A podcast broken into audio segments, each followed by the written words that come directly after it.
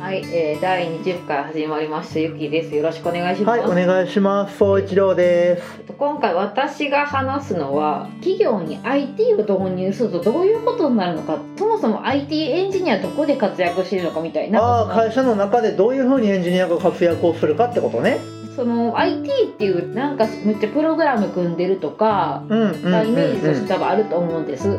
確かに確かに。でも。実はその私たちがやってるのって情報技術を活用した事業を上手に作っていく作り方だったりとか、人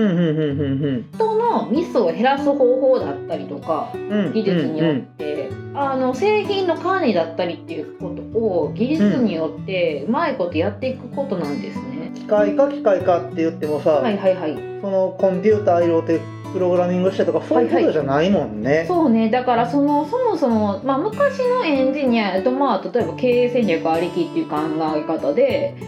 経営層が一覧して、そういう考え方をもとにその考え方をどう実現していくかってことをパソコンとか機械を使って考えてたらしいの。マーケットを分析したりってことよね。そう。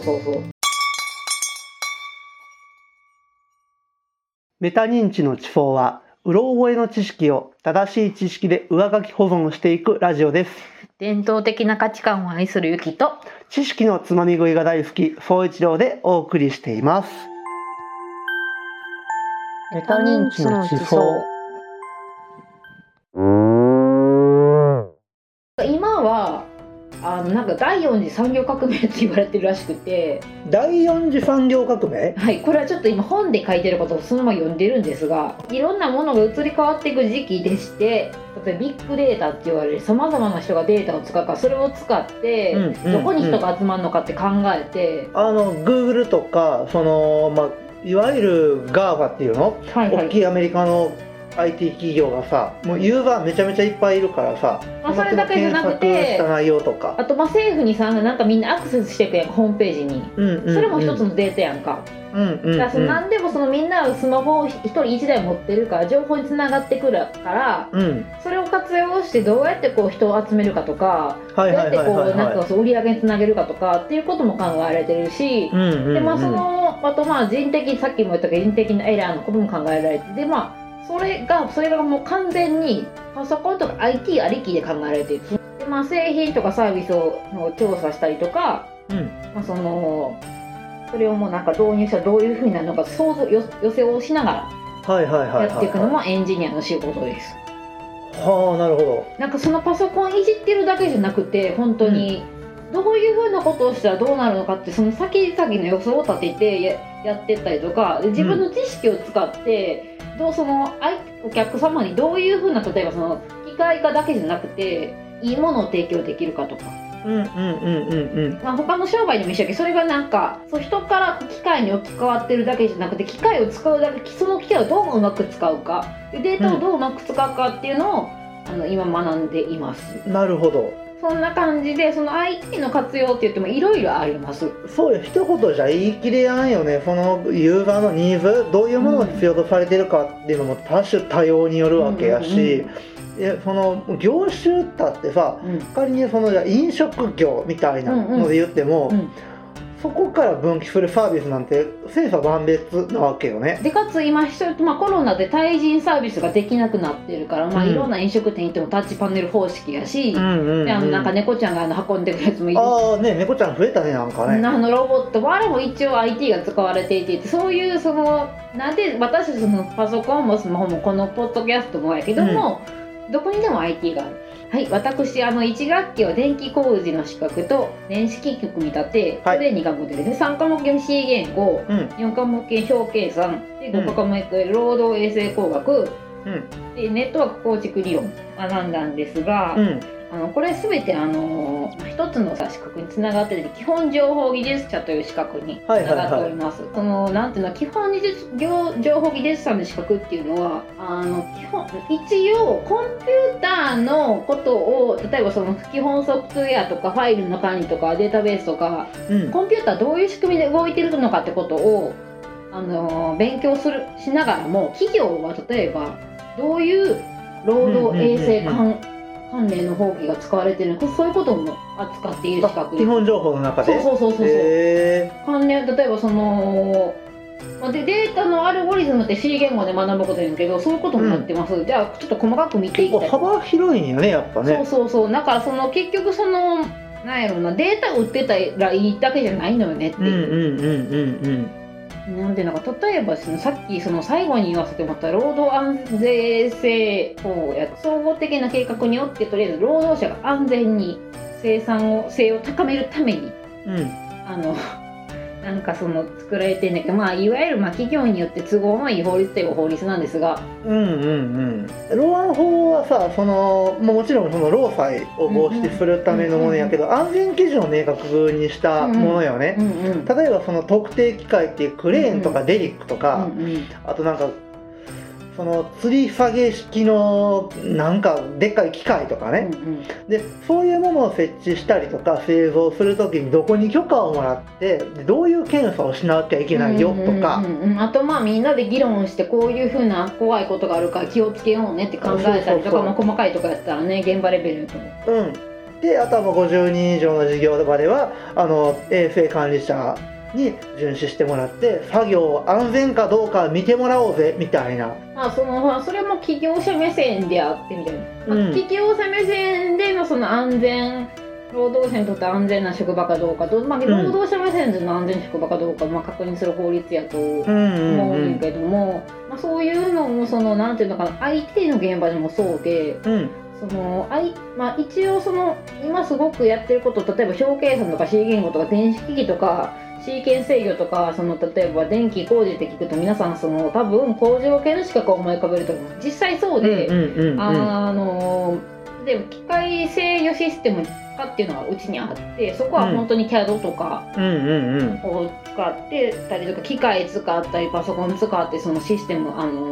設計とかもやったり、でもものづくりの現場よね、そこで活躍するのってね。でもなんかそれも一応そのなんていうのかな、そもそも、前も言った気がするけども、それがそのなんやろうな、コンピューターが理解できない、それができない、それはそうでしょうよ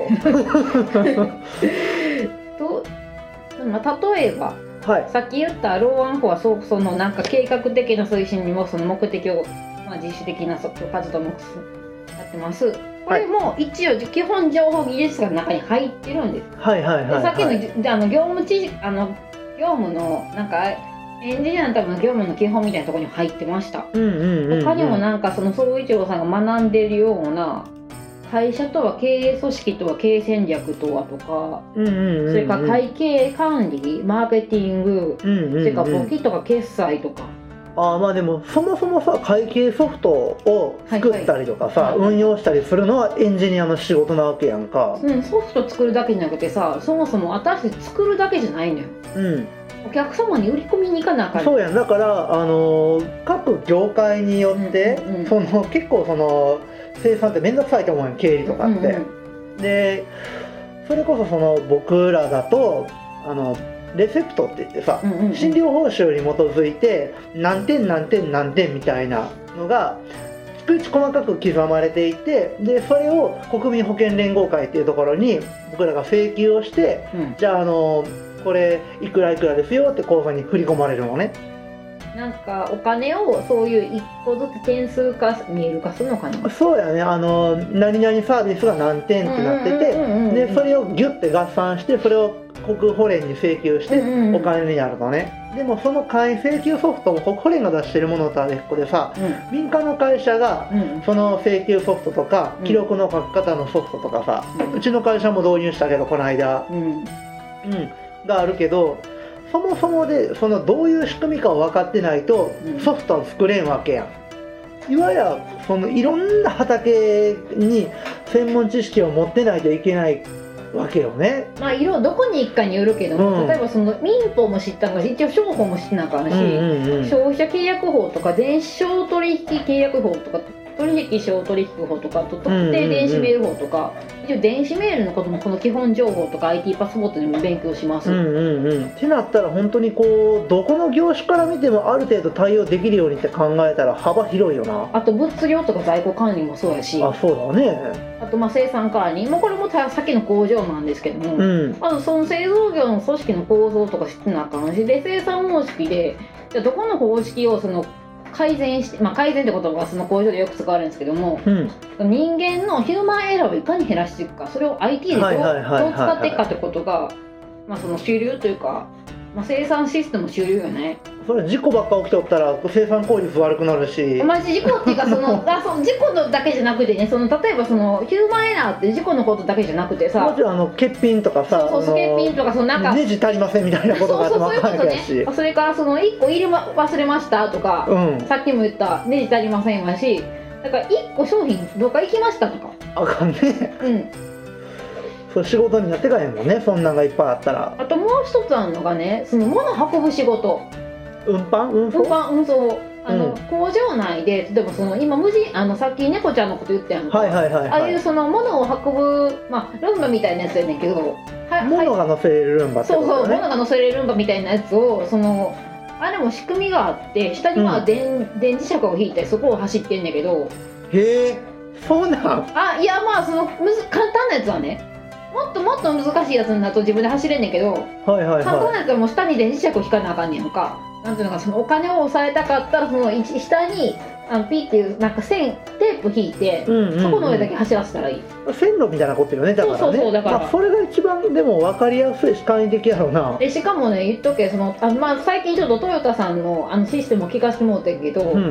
あれはそのエクセルで管理してます。すごいよね。そういう感じで、そのなんかいろんなことをあと人事管理ね、雇用形態やったり評価制度やったり、なんかもうそういうことも私たちは勉強学校で勉強せんねん学んでいかなくていけなくて、そうね、人事効果のソフトであったりとか仕組みを作るのもエンジニアやったりするんやもんね。そうそう、あとまあ育児開業法とか、なんでこんなに労務知識もいるのかなっていう。ああ、まあそうやな。電子組み立てとかシーケン制御って、まあ、工場で使う知識で主に、製造業へと、まあ、受注から生産まで一連の流れに物を作るとか生産仕組みをして人物とか機械制御とかが一つにツールとなってて、これをこう効率的に機能させるためにシステムが使われるのよね。それがまあ例えば PLC のシステムだったりとか、前紹介した、洗濯機の基盤の話になるね。そうそう。生産空間でその情報を結びつける、例えば前工程が終わったからすぐ次の工程やってねとか、あと前回これだけその作ってこれだけ売れたからじゃあ次これがしましょうとかのがあったりとか、そので多品種少量生産っていうことも多分言ったと思います。あ、なんか言ってたね。これちょっと調べ不足でごめんなさい。今はね、お客さんのニーズに合わせて機能機能性が多い商品を少しずつ作る生産方式が主流なんやって。で、今までやった対等商品をたくさん作る、まあ、対応商品対応消化みたいなのが流行っててんけども、それだとコストがそのなんかいらんもんがようけできてなかったりするもんね、多分ね。ただまあその代わり作業者の好きに関わらず単一のものができた。だけどその代わりまあちょっとコストが低減化されましたが、多分その話の腰折るみたいになっちゃうけど、さっきビッグデータの話があったやんか。ってなったらそのより個人の求めてるニーズであったりとか、これ情報がさ拾いやすくなってるわけやんか。そうなんだからもっとこいつってこういうやつなんじゃないのみたいな、キャラ設定というかペルソナ設定がかなり細かいところまで出せれるようになったもんで、例えば、10代の女の子ミニスカートみたいな短絡的なものじゃなくて赤くて花柄のミニスカートで、この子はどうもなんかどこどこ地方に住んでいるからちょっと寒いの嫌かもしれやねみたいな、なんかもっとニッチなところに掘り下げられるような、それ言いたかったね、商品設定ができるのかもしれない。さっきだから総一郎さんが言ってた近年、さっき言った年齢とか性別とか地域とか季節など顧客お客様のニーズの多様化が分かりやすくなっているし、それがすごく欲しいって言われてる。でも反映しやすいんだよね。反映しやすいし求められているから、それが市場に流通してて、商品のね、なんかくるくる回る、流通が、早まっているのね、だからそれらのニーズに応えるために出した品種少量生産に取り組む企業が増えています。さっき言ったようにすごい細かいこれが欲しいあれが欲しい、個人のGoogle さんのデータやったりもそうやし、 Amazon さんもそうやけど、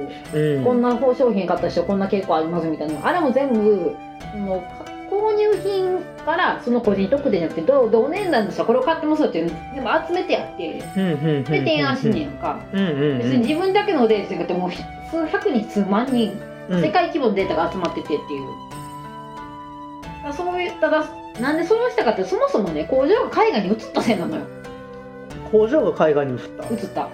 日本企業の工場がとりあえずみんな賃金が上がっていって、工場が海外に移ったら、その均一化したものが海外から入ってくるようになったから、それを差別化するためにより消費者のニーズに合わせてそういう売っていかないと売れなくなったっていうのもある。なるほどね、細かいところをついていかんと勝てなくなっちゃった、勝てないというか、もう売れなくなっちゃったのかな。メリットとしては、いろんなニーズに対応できて、お客さんの満足が向上して、在庫を抱えるリスクを低減すること、同じものばっかり売れりゃそれだけ補充したらいいわけやもんね。で、単一では商品対応しきれなかった分ものが、細やかなお客様のニーズに応えることができたりとか、なんていうのかな。で、さっき言った俺の買った商品を抱えるリスクを減らすことができる。とりあえずみんな誰か欲しいものあるから。デメリットは最終的なコストの増加、すごい最終増加するのよね、コストが。あと生産効率の低下。だってクオリティ高くしようと思ったらね。勝手なもん作られやんわけやもんね。でかつなんていうの、たくさんもいろんなもの作っていくから、一個一個がすごい時間かかっちゃうの。そうだろうね。オーダーメイド費が増えたっていうか。だから同じ商品でも、例えば入れる材料が違ったりとかして、でこの変更してる間作業が止まって結局お金が入ってこないし。でこういうことをするために、じゃあどうやったら情報量増えるし失敗も増えるから、それをどう IT で解決するか。なるほどな。例えば紙媒体から紙媒体で管理したものをモニター画面に変えたりとか、作業者が止まったらランプとかで指示を行ったりとか、あとそれから生産者がちゃんとしたものか判断するために、バーコードリーダーとか。また管理したりとかで、そういうあとはそうだね、あと作業種のちょっとしたミックス、例えばちょっと針入れちゃいましたとか、ここを縫うの忘れましたっていうミスを発見するためにも、あとそれによって人件費をミス発見に割かずに、そのミス発見を機械にさせたらちょっとでもコストが下がるよってことで設計っていう分野があります。とりあえず IT システムを導入することでね、いろんな人のニーズに応えていく分、ちょっと工場が止まるのを防ぐっていうのかな。なるほどね、そうよね。ヒューマンエラーってさっきも言っとったけど、突発的な事故はしょうがないにしても多発してたりとかさ、おおむねこれは防げるんじゃないのみたいな分析をコンピューターでかけていくことによって、よりスムーズな生産ができるようになるわけやもんね。でそれをするために IT の技術が必要で、じゃあ何が必要かって、今学校で学んでいることが C 言語とかさっき言ったけど、表計算だったりとか電子機器だとか電気機構じゃねえけど、さっき言ったシステムで一番大事っていうか全部大事やねんけど、C 言語やったらプログラミングっていう手段ができるやんか、でそうするとコンピューターにプログラム組んで直接すいませんちょっと話が飛ぶんですけど、 C 言語とは何かっていうと、手続き型と呼ばれるタイプのプログラミング言語で、手続き型もうなんかね、文法とかが自由でね、直接コンピューターに話せる言葉なのよ、人間が分かりやすく。だから単純な機械に話しやすい。自分でプログラムくれめるから、勝手に動いてくれへんねんけど、その代わり間違ったらすぐに修正ができる。はいはいはいはいはいはいはいっていう言語です、うん、であらゆる分野に対して適応性が高くて、で派生言語も多い。うんうんうんうんうん。まあだからそのまあ例えばですけどそのなんか組型のマイコンとか機械制御のコンピューター、うんうんうん、あとで工場で使われるのそういうその確認用のコンピューターとかに使われやすいと言われています。うんうん、結構この簡易的なシステムが導入されている現場も多いんだ。うん、簡易的なシステムやけど例えば C 言語を使ってるとか、うんうんうん、ラダーまあさっき言った PLC 使ってるとか、うんうんうん、確認作業はそういうものに進んでみたいな感じかな。マイコンってわかるかな？マイコンわかる。あのちっちゃいところに Linux ぶっ込んで PLC ぶっ込んだら。それで一つのコンピューターでいけば制御装置でいけばなるほどね。Linux とだからそのちっちゃいこの多分5センチぐらいのコンピューターかな多分。うんうんうんうん、うん、それでなんかこっちの制御ができる。すごいね。言ったらそういうこと。すごいな。これがまあそのまあ工場で使える技術かな大体。うん。一応その学校のなんかホームページとか見ると電子技術とか生産技術とか情報通信機器とか制御基礎を学びますってことを1年生の時に書いてあって、でまあ技能検定やったら電気工事士とかいうことを書いてあるんだよな、うん、電気工事士がなんで必要かっていうと例えば工場に行ったら、うん、自分のとこで、うん、配電盤とかその電気を通してることが多い。自家生産して直接その例えばその関西電力が直接その引いてきて電気を、うん、で、まあ、小さくするのはそのなんかどっかのそういう電力会社にしても、うん、大手やったら多分自分でそういうの作ってんのよね、だからその電気の工事もできたら嬉しい工場にすれば。なるほどね。なんか一人いたら何でもできる人例えばプログラミングもできるし、で事務だから表検査みたいな事務作業、会計ソフト使えたりとか普通にそのなんだろうな例えばこの人とこの人がやった作業だけ集めてくれって言ったら、集めることもできるし、ではそういうところに対応していけれるのが基本情報技術者っていう資格を持っている人っていう認識で OK。 そうね。でその電気とかのことが分かってるとパソコンがどうして動いてるのか分かる。本当にこうまああれやね技術系の何でも屋さん。いやまあまあちょっと言い過ぎたかもしれへんけど、その頑張って例えばその私が電気の資格を取って、電子機器の資格も取ったらなんかいけるよって話で。まあ、基本情報技術者だけではそういうふうにはならないんだよ。全般的な知識を包含した上で、資格を持っとったら。何でも屋さんになるわけだ。何でも屋さんになれる。頑張れば。大変だな。そのだ基本情報技術自体はその本当に基本で、あとそのもう一つ言っときたいのはうちの学校って一応 IT パスポートの教科書を使って、そのネットワーク構築理論とかをやってるんですが、できたらその基本情報の教科書読んどいた方がいいかもしれません。あ、そうなんや。そうなの。なんかね書いてへんことがどっさり出てくる先生のこと口から。あ、学校の授業でね。IT パスポートもその一応基本やねんけど、それはもうほっといてもいいかもしれん。学校に入る前にほっといた方がいいかもしれん。それやったら。あ、なるほどね。そこからもうその IT 現場を目指していこうっていう人に対してやったことね。そう、あとまあ社会人の人もやけど、まあ、今多分 IT 知識なくてもいいやじゃなくてとりあえず IT の知識があると、例えばメールが来た時になんか慌てないし変なメール来てもよっぽどでもエンジニアの学校行かされるとも変なメールで打たれてはそんなもらうと思うけどな。あと電子メールのさ仕組みが分かる。はいはいはいはいはい。あ、それはちょっと大事かもわからん。例えばさその Google でメール来ようと思ったらいろいろ聞かれんやんか。このメールどうしますかとかこれどれですかって、あれがよくちょっとわかる。なるほどね。だって分からん人だってプロバイダーのメールソフト導入それも分からないからなすごいねそれホットメールいられへんねんから。いやまあそこまではいやでもそんなもんだよ。いやだからそのまあ企業活動についてその書いてあったりとか、株式会社とは何かとか経営理念とは何かって書いてあってアイパスやったらね。まあそれはもう会社の、経営理念やったら会社の存在意義ね。企業の責任例えば株主総会とは何かとか、基本的な会社ってどういう風なものなのっていう仕組みが書いてあるので、うん、これはその社会人の普通の知識として必要かなって気がする。これが IT パスポートやね。そうそうそう、うんうん、でそれに加えてちょっとだけパソコンって何なの、アルゴリズムって何なの、表計算って何なのっていうのが出てきます。なんか e ラーニングって何ですかとか、職能別組織がありますよと、事業別組織がありますよとか、はいはいはいはい、で職のさっき言った職能別組織っていうのはその業務を専門的な機能に分けて各機能単位として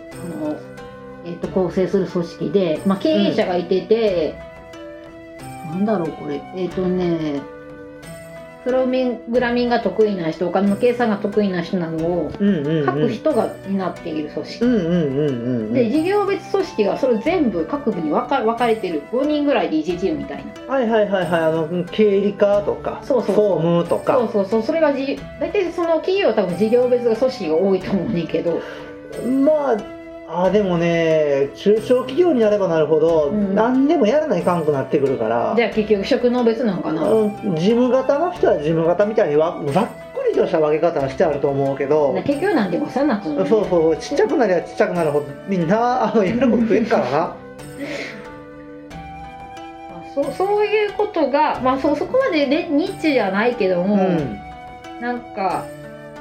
あとプロジェクト組織とか、その組織でプロジェクトを組んだ時だけいきなりすごい人が集められるとか、ああそうね、こういうような事業を一回やりますってなって、うんうん、で誰とそれとこれとこの人でじゃあみんなでチームになってやろうみたいなのはね、うん、いろんな形であるよね。あとね、もう一つは私分かんなかったけど、持ち株会社っていうのがあってね、ここのはいはいはいはいは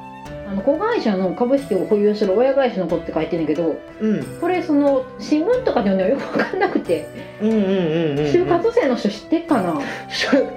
就活生持ち株会社の子で、いやもちろん喋れる子はおるとは思うよ、うんうん、なんか朝日キーワードとかに載ってんのかなこれって。分からん、それはさ、その一部上場とかの会社入っていこうとかさ、それこそ本当に商社とかさ、いわゆる銀行とかね、うん、そんなんに行こうと思う人らはもちろん知っとかんといかん部分やろうけど、そんなね大体の人知らないんじゃないかなだからその株式会社の仕組みですら知らないと思うよあとそれから何やろ、経営者の意思決定と問題解決手法とか物ってたりします。大体の人知らんけど、じゃあどうやって会社って成り立ってんのって考えた時にこの iPass の知識があると、なんとなく全体像がつかめそうやね。つかめそうやし、で、大学生の時って大学生も高校生も限らずやけどね、私もやけど会社なんて知らんよっていう。そうやね、そういうどういうふうにその組織が運営されているのかっていうのは知っといた方がいいかもしれんね。だからそのなんていうかな、社会人の、でかつその上にちょっとだけ IT のことが載っていて、こういう手法を使って IT で企業の問題解決しますよってことで、企業経営のことが載ってるのはそもそもその IT を使って企業のことを解決していくためなんだ、それが IT パスポート試験の感じかな。なるほどね。あとちょっと事務ができたらいいから表現も入れとこうかみたいな、あったりとか、パソコンの仕組みちょっと分かったらいいから入れとこうかみたいなあります。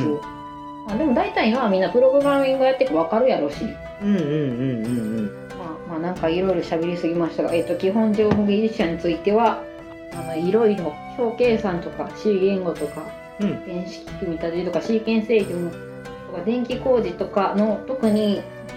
電気工事ので大事なの二進法を勉強しとくと、この C 言語に入ったとすごく楽です。発信数とか、これもその電気工事だけじゃなくて、なんていうのか、制御の方でも出てくる。あとネットワーク構築はもう基本的にどこの会社でも今やってるっぽい。今やってるのもネットワーク構築やったりホームページ作りやったりするんだけど、それもそこは知識がないとやっぱ難しかったりするんだ。難しいっていうか、その一応全般的にやらせてもらえてはどっちに行くかよね。その制御系に行くのか、ほんまに裏方のインフラエンジニア系に行くのか、その表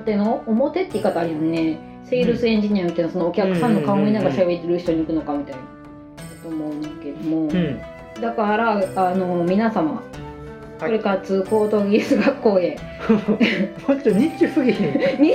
か。じゃあエンジニアになりたい人でいいんじゃないかな。なんかそのだからただ勉強法としては IT パスポートはもう入る前に取っとけよと、基本的なこと会社の仕組み、あとまあ就職する組もそれも取っとくと楽だよと言いたいです、うんうん、はい、で次にまあそのでもし範囲にあったらこの基本情報技術科の教科書は読んどくべきです。なるほど。私1年生でそのすごくネットワークとか学んでますが、サブネットマスクとか意味わかりませんああまあね、予備知識がないとね、ほら専門分野のことなんやから C 言語学んでただけ単体で学ぶと全然意味わからんねんけど、うんうんうん、この基本情報技術者を学ぶと相対的にこれがこうつながってねみたいなことが分かるので。なるほどね。一回大風呂敷で学んどいた方がそのちっちゃい範囲のものも分かりやすくなっていくわけだ。そうそう。なんか内容としてはコンピューター電気のものを考えるって書いてあったりとか N 進、まあ、2進数8進数16進数っていうのを使うんですけど、うんうんうん、これはもう絶対そのネットワークのとこも必要だし、うん、そのこの電気工事のとこも必要だしっていう。そうやろね。あとそのあと論理回路って知ってる？論理回路。アンド演算とか。分からん。だからこことここはつながりますがアンド。ふんふんふん。でオアは。全部高校の時にやった集合みたいなこと。そうそう、集合はいはいはいはいはい。でノットやったら何にもないですよっていう、うんうんうんうん、そういうこと。輪っかと輪っかがあってその重なってるところ、そういうことね。そう集合、うんうんうん、あれが実は電気回路でありコンピューターが考えてる仕組みなの。へえ。コンピューターは0と1でしかものを考えられないので、うん、何進数っていうかすごく大事になってきます。なるほどね。1と0の2進数が特にね、うんうんうん、2進数から8進数に入れ替えとか16進数に入れ替えすごく覚えておくと勉強には役に立ちますので。なるほど。ネットワークの構築のところとかではその、まあ、ちょっと話がされるんですが、ネットワークを構築していくためにはちょっとサブネットマスクとかいろいろ2進数から16進数に直せとかよくって言われてします。510人とか省略されてたりします数が。それをいきなりその問題に進数に直します。あ、これ基本情報に出ていくぐらいだからね。512っていう数字を2進数に直したらどういう表現になるかってこと。そうそう、これ10進数やけど2進数直したら16進数直すみたいな。ああ。なるほどね。あとまあそのハードディスクとその他の記憶庫装置とかこの辺も。実は前期に学びました、私。であんまりにも i パスの教科書書いてなくてこの基本情報の本読んだらむっちゃ書いてるぞなんていう。へえ、まあ、なんかでセキュリティとかシステム開発について今 Linux とか、うん、開発設計概論っていうので学んでるんですが、うん、何を学ぶかっていうとね、どういうふうにそのシステム作っていくかってこと、うんうんうんうん、例えばテストしますとか、うん、最初にこういうものを作りますって要件定義してみたいな、うんうんうんうん、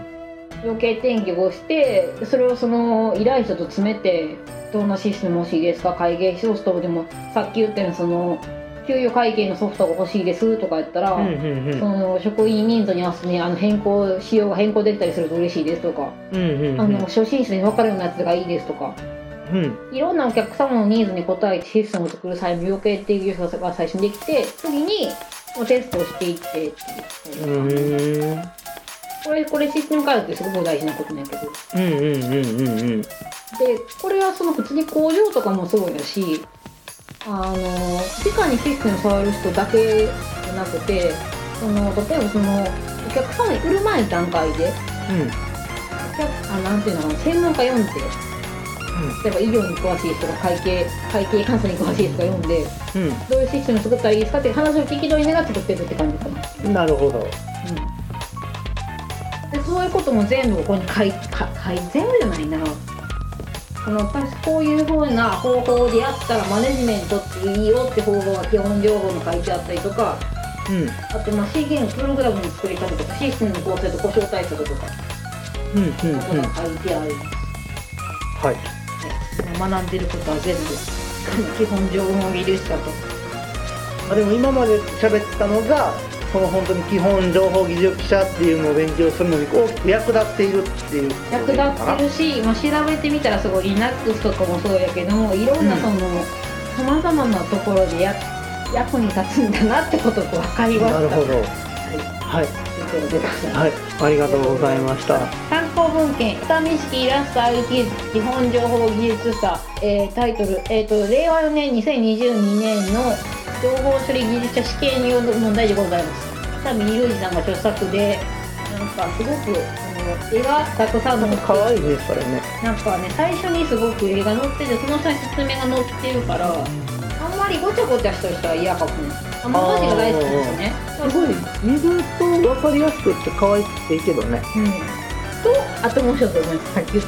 た IT エンジニアのための業務知識が分かる本、これはなんかウェブに正誤表がついておりまして、へー、一時参照ができます。新しくなった知識、すごいね。これ2002年22年6月10日版かな。著者は IT のプロ46代表三好康之さんで、発行したのが批評者かな。じゃあ長英社。はい。ありがとうございます。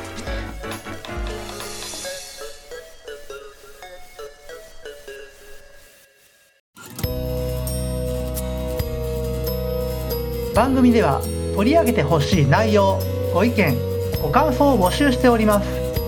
Twitter アカウント@そう1109 もしくは Twitter より#メタ認知の手法をご検索ください。